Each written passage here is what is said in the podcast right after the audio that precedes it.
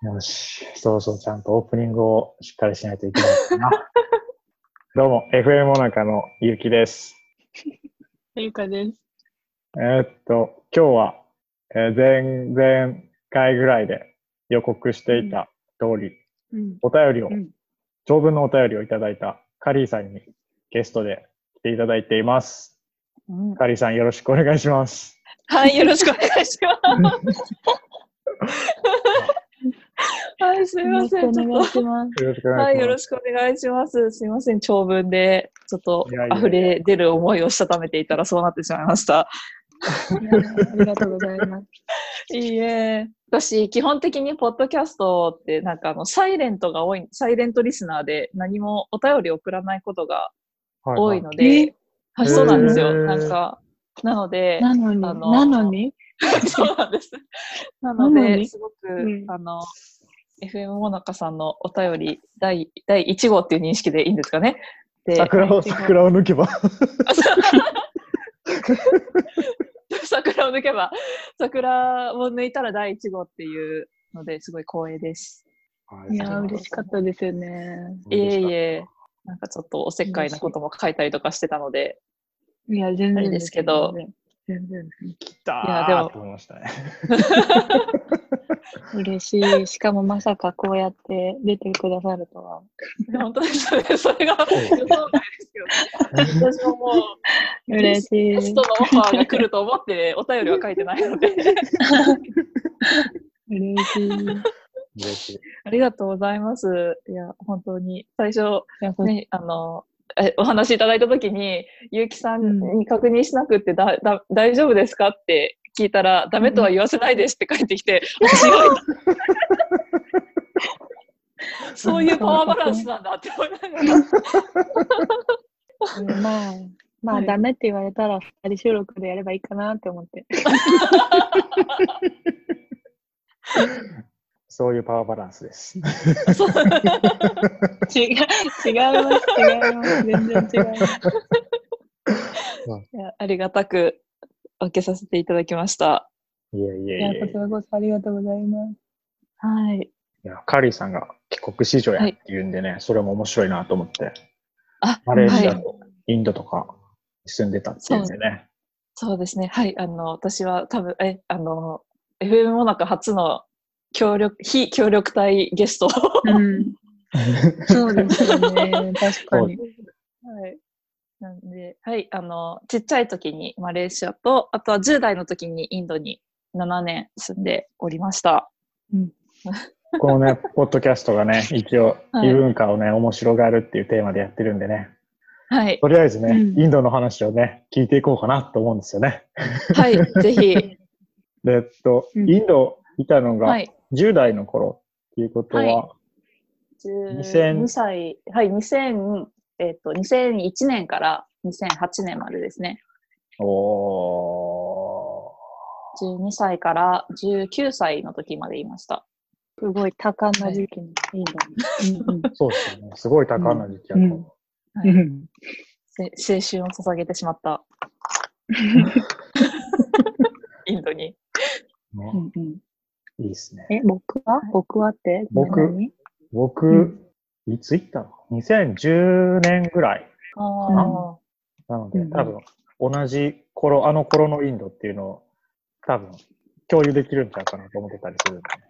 そうですね。うんまあそう、近い、近いっちゃ近いですけど、でもインドのいなんか1、2年ってすごい、ね、変わりますから、なんか、こ同じ部分と、あと全然多分違う部分もあるんじゃないかな、みたいな。そうですね。あと、街によっても全然違いますよね。そうですね。なんか本、結構、うんうんちょっとだけさっき、結城さんとのお話聞いた限り、南の方にいらっしゃったことが多かったのかな？そうですね。そうですね。僕はあの、私は、はい。ゴアっていう、なんていうんですか。あのー、寄捨て人が集まるところに結構いたんで、そういうイメージです、ここは。ゴア、あまあゴアリミックスっていうちょっとパーティー ビーチそうですね。いろんな薬をやってるところ、あえの、ーインドのリゾート地後は、リゾート地行ってた。えーはい。なので、首都とはまた違い違うかなと思いますね。私のダイビング、あうん私の学校の友達とかでも休みの時にあのゴアダイビングしてとかっていう子たち結構いましたよ。あ、そうですか。ダイビング？はいダイビングうん。行った海？ゴアの海に行ったりとはいはいかっていうのがすごい、うん結構ありましたけどね。えーダイビングか。なんかイルカとかもね、来るとこなんで、うんうんうん。へえ。本当にビーチからボートに乗って数分でイルカの群れに会うみたいな、そういうとこだったんすで、ごい。海綺麗なんですね。いや、綺麗ではないな。綺麗じゃないんですか？で ちょっとね、あの波が高いところなんで、あの、サーフィンまではいかないけど、はい。ビなんビーチボード？うんうんうん。ボディあ、はいボディーボードか。ボディーボードとかはいはい。で遊べたりするようなとこでしたね。まあ、他のあ、そうなんですね。ビーチだったら、また違ったのかもしれないですけうんう。んなんか、あのーまあ、これもインドの学学生の時の話なんですけど、あのーミニコースって言って、毎年なんか修学旅行みたいな、なんかやつがあるんですけど、毎年あって、で、高校の時に、その、えっ、と、一週間ぐらい、その、どっかに行くんですけど、そのシステムとして、高校の、まあ、こうごめんなさい、順番をっていうと、私アメリカンスクールに、あ、違うんですね、これ。ど。はい、はい。うんアメリカンスクールに通っていて、で、アメリカの教育システムって、あの、小中高で、えっ、と、5、3、4なんですよね。あの、年数が。うんうんうん5年、4 3年、4年で、高校が4年間よよありますと。で、その高校の時に、その毎年、修学旅行みたいな感覚のミニコースっていうのがあったんですけど、そのシステムが、1年生から4年生まで、全校が、えっ、と、10組ぐらいに振り分けられて、で、えっと、インドの国内の10カ所違うところにみんなそれぞれ行って1週間過ごしてまた帰ってくるみたいな。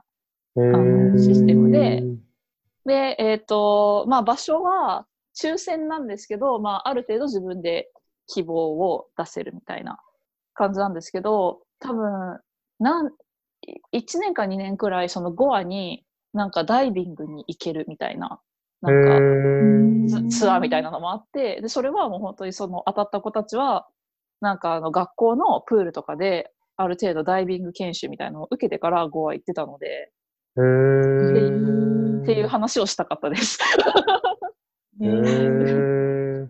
アメリカンスクールってどんなものを食べるんですか、アメリカンスクールはもう、えっ、と、中学の時は、なんかあの、食堂みたいなところで作ってる、なんか、何味かよくわからないパスタとか。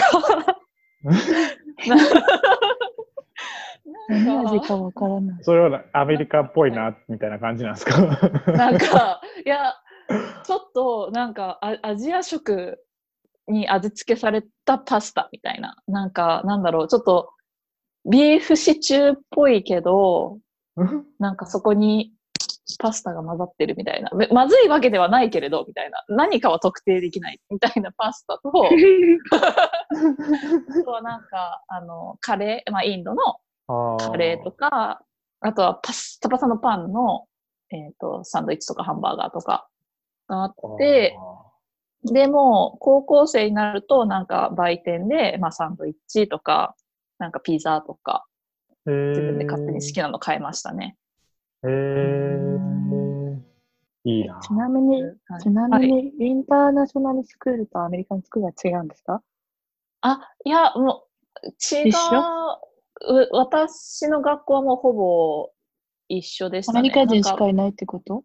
あ、そうそうですね。もうほとんどアメリカ、多分その受け入れ方が違うのかなっていう感じですかね。ううんちのんなうん学校は一応アメリカンスクールで、あの、入学の優先順位があるんですよ。その、アメリカ人が優先的に入れるみたいな。へっーていうのも、その、創立、もともとその創立した多分理由が、その、えっ、と、まあ、アメリカンエンバシースクールっていう名前な、ニューデリーっていう名前なんですけど、その名の通り、そのアメリカ大使館の子たちが通えるうんようんうんすそうんうんうん設立された学校で、で、えっ、と、他の国の子たちも、その親の仕事とかでインドに赴任されてきた子たちも、えっ、と、学べるようにって言って、他の子たちからも、他の国の子たちも受け入れ始めて、すごくインターナショナルになったみたいな学校なのへで、ー多分、まあその優先順位、入学する優先順位的なところでその差があるかもしれないですね。なので、あの、全然差別の、まあ、ある種差別的に見られるかもしれないですけど、その優先順位が、あの、アメリカ人で、次にインド国籍を持っていない子たちで、インド国籍の子たちっていう多分順番で一応形として分け入れられてて、その背景としては、まあ、インド、インド人の子たちは別にその、この学校に行かなくても学べる場はあるよねっていう、インドの、あの、地元の学校でもすごくいい学校とかも絶対、まあ、あるだろうし、そこでも学べるところはあるけど、そういうところに通えない子たちもいるから、うんそういう子たちを受け入れますよみたいな。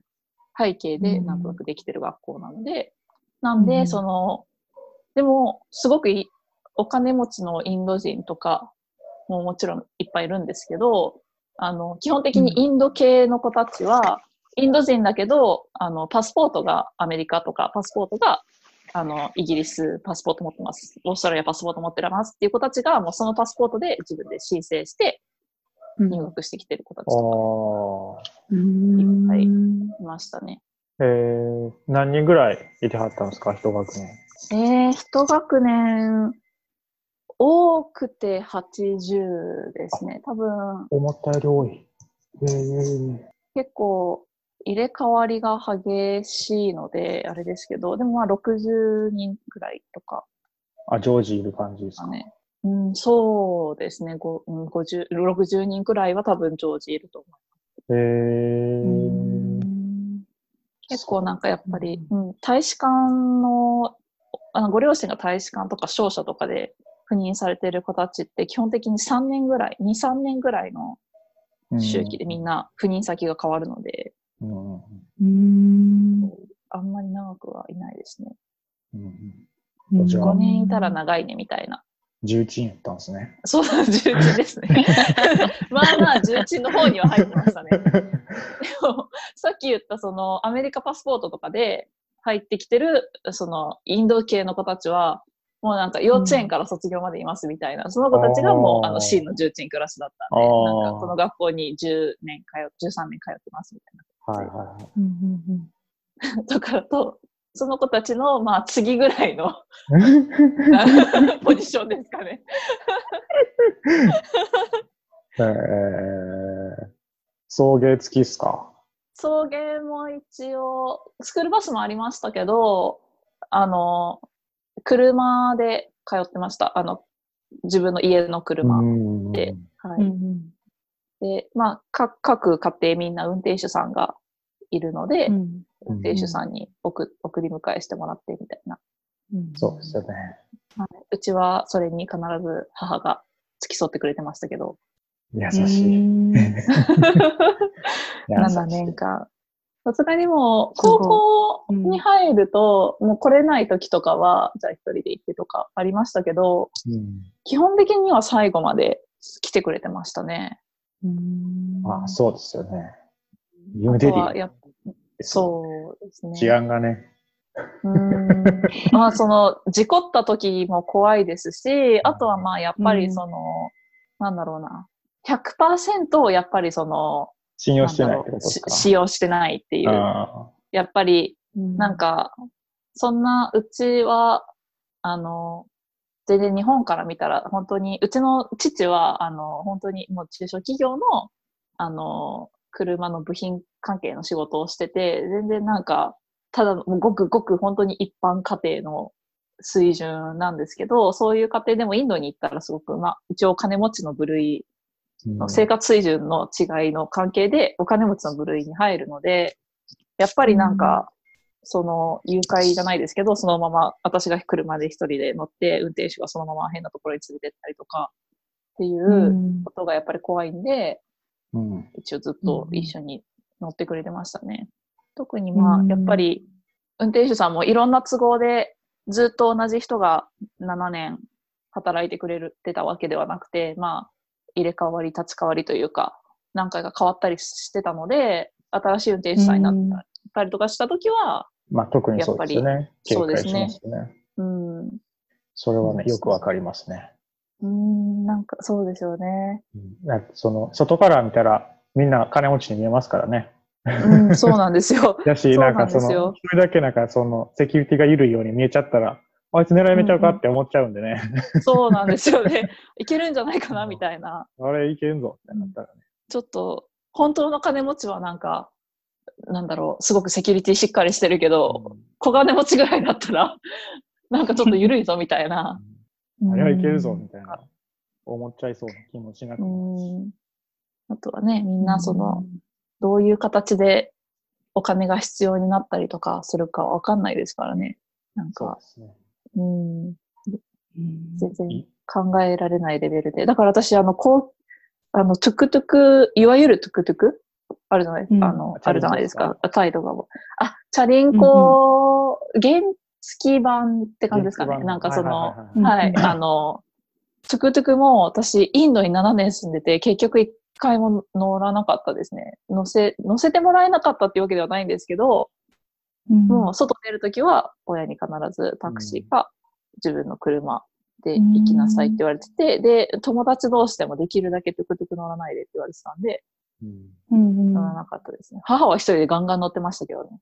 うんでえー乗車賃現地の親父と、うわーって戦って、うんこれしか払わないからって言って降りてくみたいな。あ、後で戦うタイプなんですね。僕、そうですね。事前に戦うタイプでしたね。あ、本当ですか？どこどこまで行きたいんやけど、なんぼって言って、ああ、なるほど。だいたいうん2倍、3倍ぐらいの値段言われるんですよ。そうですね。うんそれをうん、は？みたいなんで、お前もういいわ、他のやつ行くからってなったら、ちょっと待って、じゃあそれ半分でいいから、みたいになって、あ、これ、こいつもうちょっと、適正価格が低いなと思ったら、いや、まだ高い。言って、毎回2、3分少なくとも喧嘩しましたね。なるほど。うんめんどくさいですよね。まあ、そう、そうなんですよね。うん今どうかしら当時はそうでしたね。うーん、ふっかけられ文化ですからねうん。観光地とか普通にありま、なんかもう、明らかに値段を分けて書いてありますもんね。現地人いくら、なんとかルピー、観光、観光客なんとかルピーみたいそうですね。えーな。はい。タージマハルそうなんですよとかも、現地人やったら50円とかで、外国人うん2000円とかそんなんなんですよ、そうそうそうなんやそれ。みたいそう。むしろすがすがしいみたいな。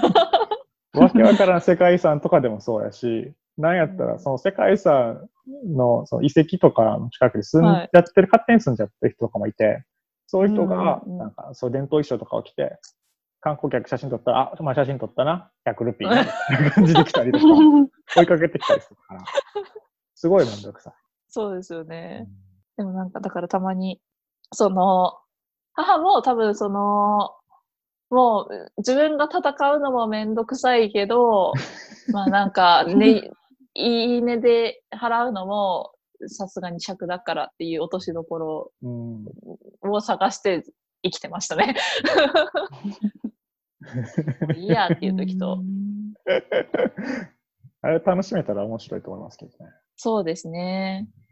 私も、だって めっちゃ、めっちゃ笑ったのが、あの、私の、えっ、と、学校の先生のか、先生方でも何人かインド人の方がいたんですけど、はいはいその中の一人の先生が、本当にインド行きたての時に、その先生、その、まあ、またミ、あの、ミニコース、ミニコースなかったのかな？なんかちょっと社会科見学でちょっとそ、外どっか行く時に、なんか最後お土産買える時間ありますよみたいなのがあった時おー。に、そのインド人の先生が、でも皆さんいいですか？そういうところでお土産買うときは、絶対最初のいいねで買わないでくださいねって絶対ふっかけられてますから、必ず握ってくださいって言ってて、あ、それインド人の先生が言うんだみたいな。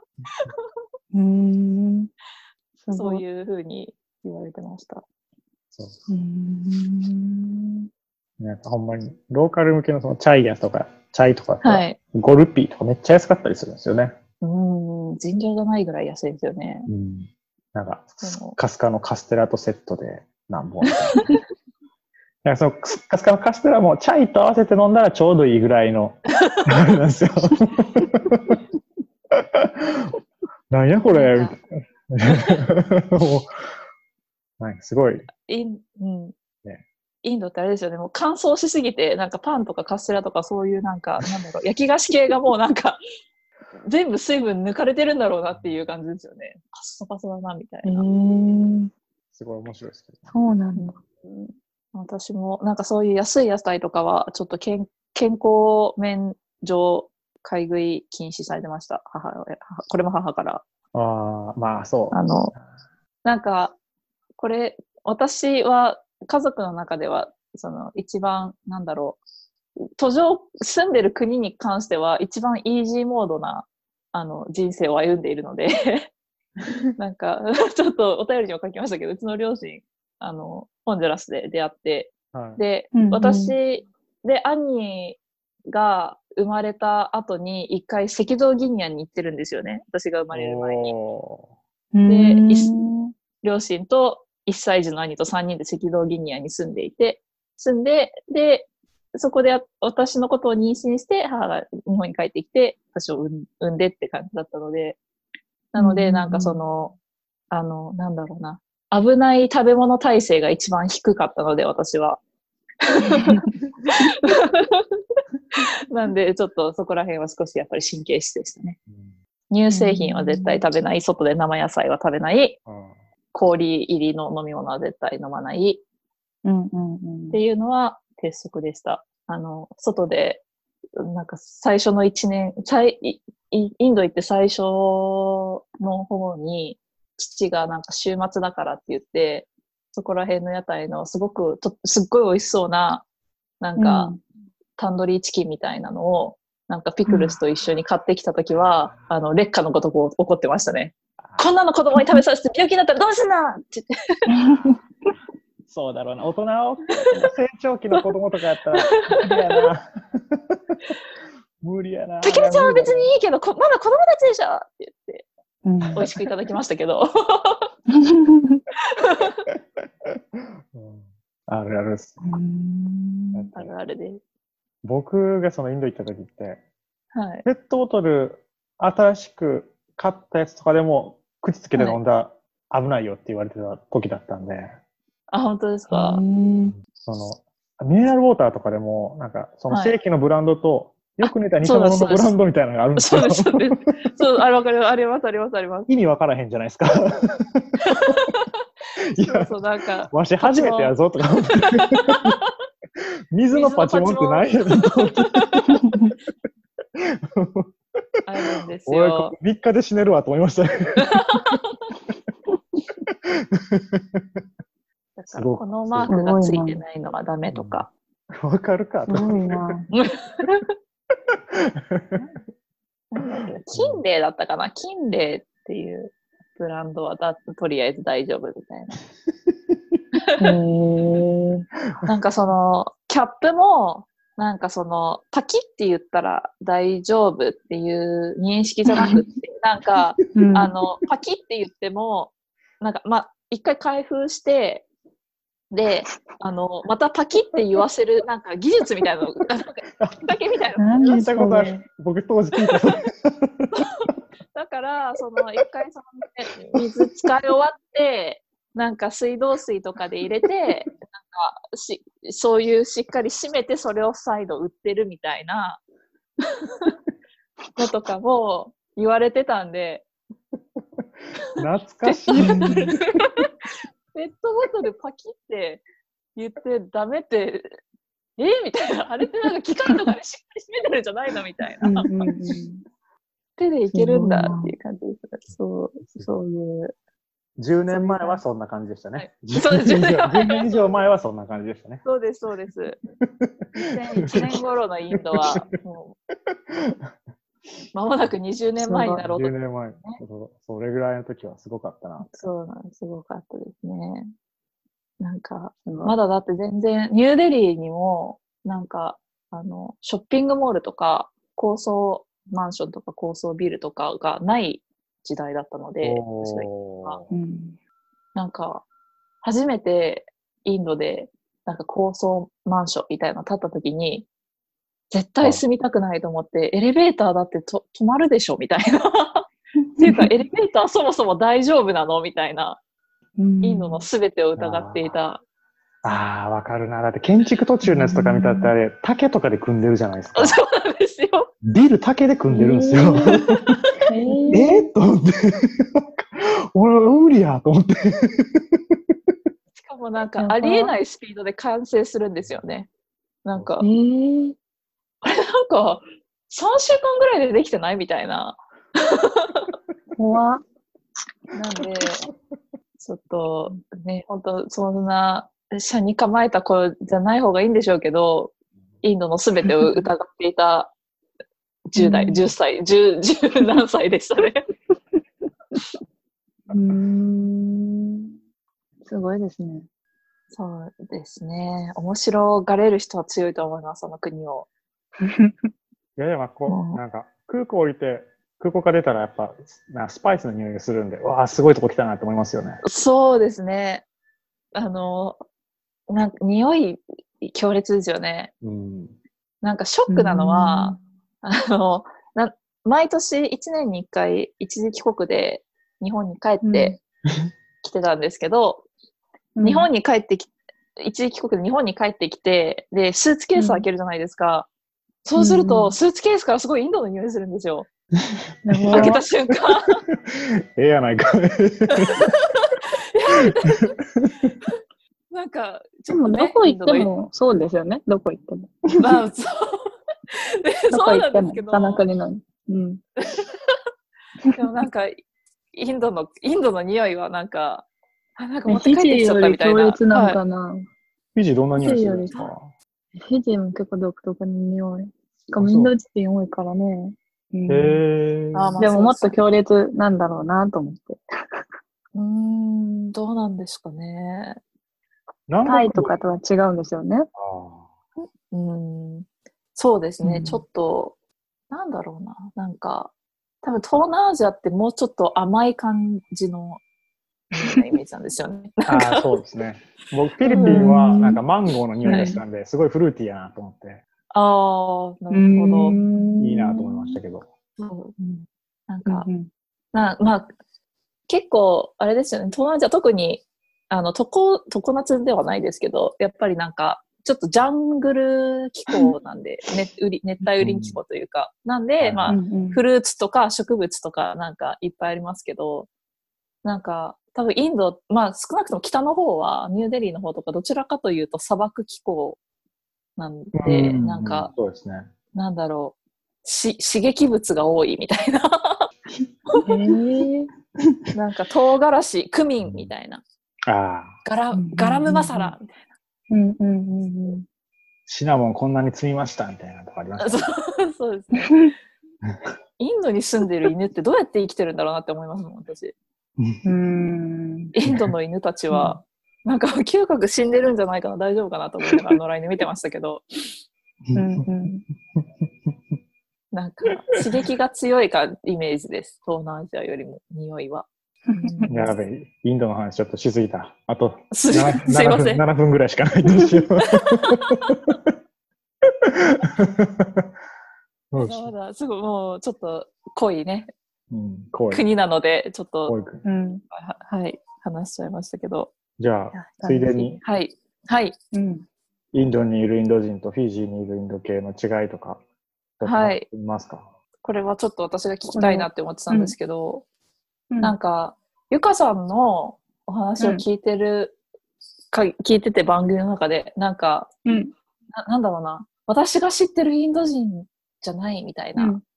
思ったところがなんか、うん。なんか、ちょこちょこあって、なんだろう、うんうん。なんか、えっ、と、ネパールのに赴任されてる方うんが、うんその、う。んうん。はい。なんかその、えっと、えっと、うん。スケジュールは組めるんだけど、なんか実際に会えないみたいな、うんうんなんか話をされてた方がいると思うんですよ。で、なんかその、うんうん。あの、時間に結構ルーズだみたいな話をしてた時に、なんか、うん。そゆっかさんが、え、なんか、わなんかフィジーとかではそんそういうことはなかったな、みたいなのを言ってた時に、私は、うんうんえ、もうインドのインド人って明日来るって言って来るの3日後だったりするよと思って、何なんだろうと思って。でもなんか、私、はいなんかフィジーってフィジータイムっていうのがあって、なんか、はい。まあ大体約束は守ってもらえないみたいな。いつかわかんないみたいな。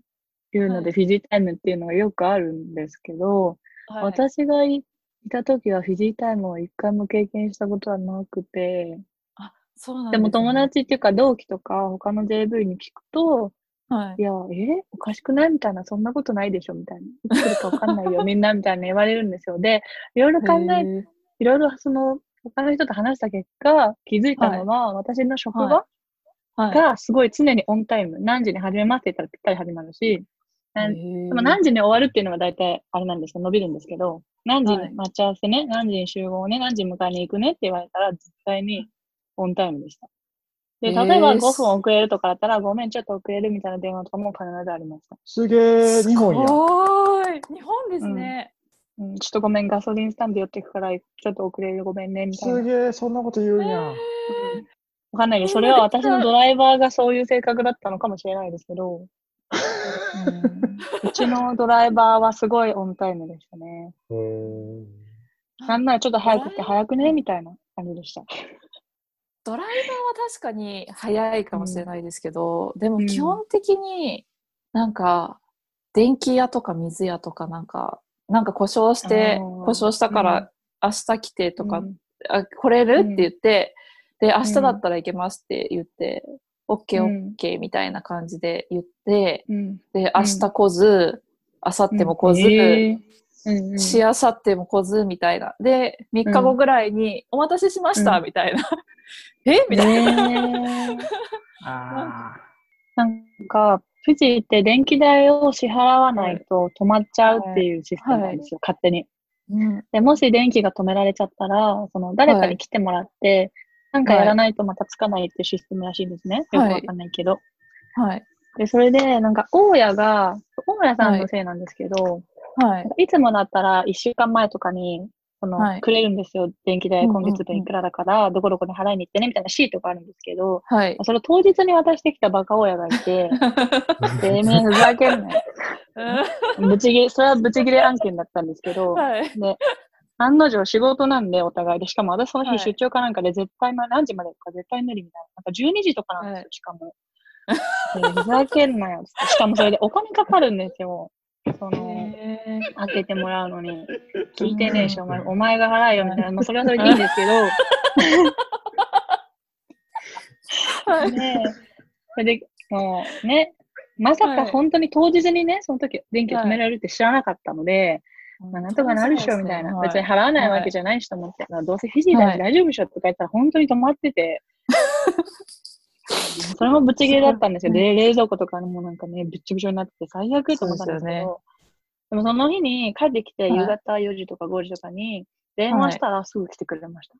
ー。電気止まってんだけど、てめえふざけんねってぶち切れて、そしたらすぐ来てくれ、今から行くって言われて、本当だ、いつ来んだよ、何時とか言ってめっちゃ言ってたけど、本当にすぐ来てくれて、あれ全然フィジータイムじゃないな、みたいな感じでした。いいですね。戦い方がすごい途上国な感じ、すごいですね。私は戦いますから。いいですね。言わないと、言わないと進まないっていうのはイギリスに行った時に散々学んだので、確かに。基本戦います。うん。全部言います。日本人あんま言わないですよね。ないですね。うん。絶対私許さないですもん。うんいや、大事です、大事です。う、許さない、許さないってどういうこと？許さないどこまで追いかけてくるの？ちょっと怖いやいやいや、でもえおかしいことがあったらとことん突き詰めます。いやいや、さっきと言ってたこと違うでしょ？とか。うん、もうとことんやります。そのバイタリティが、うん。謝るところまでちゃんとやらせますから。大負けない。うんすごいですね。その、その強さは本当に大事、大事です。私の母も結構もう心折れそうになってましたもん。なんかもう、5年目ぐらいになってくると、もうちょっとそこら辺のエネルギーが、なんかなくなってきてうんて、しかももう、母も多分50ぐらい、50歳ぐらいになってたので、うんうん。もう疲れたって言って、で、あの、そうですね、なんか、私がもう間もなく帰国するっていうくらいになってた時に、えっ、と、その時はなんか、確かあと1年で両親も帰国できるみたいなうんうん話だったので、ずっとなんか1週間に1回ぐらい、あと1年、あと1年、あと1年でずっと踏まえてました。で、ちょっと伸びて結局10年ぐらい住んでますけど。うわぁ。かわいそう。すごい。でも、すごいな。でもそう、インドタイム全然ありますよ。なんか、パーティーとかも、なんかさ、うん7時にスタートですみたいな感じでうんうん言われて、7時に行くと、え、お前何こんな、なんでこんな早く来てんのみたいな顔で迎えられるんで、7時に、7時に始まりますって言われたら、家を7時に出てちょうどいいぐらいなんですよね。うんなんで、しかもなんか、なぜかそう、わかんないですけど、うん例えば家から15分のところでも、家から1時間のところでも、だい7時に出たらちょうどいいみたいな。よくわかんないルールなんですけど。なせるかな？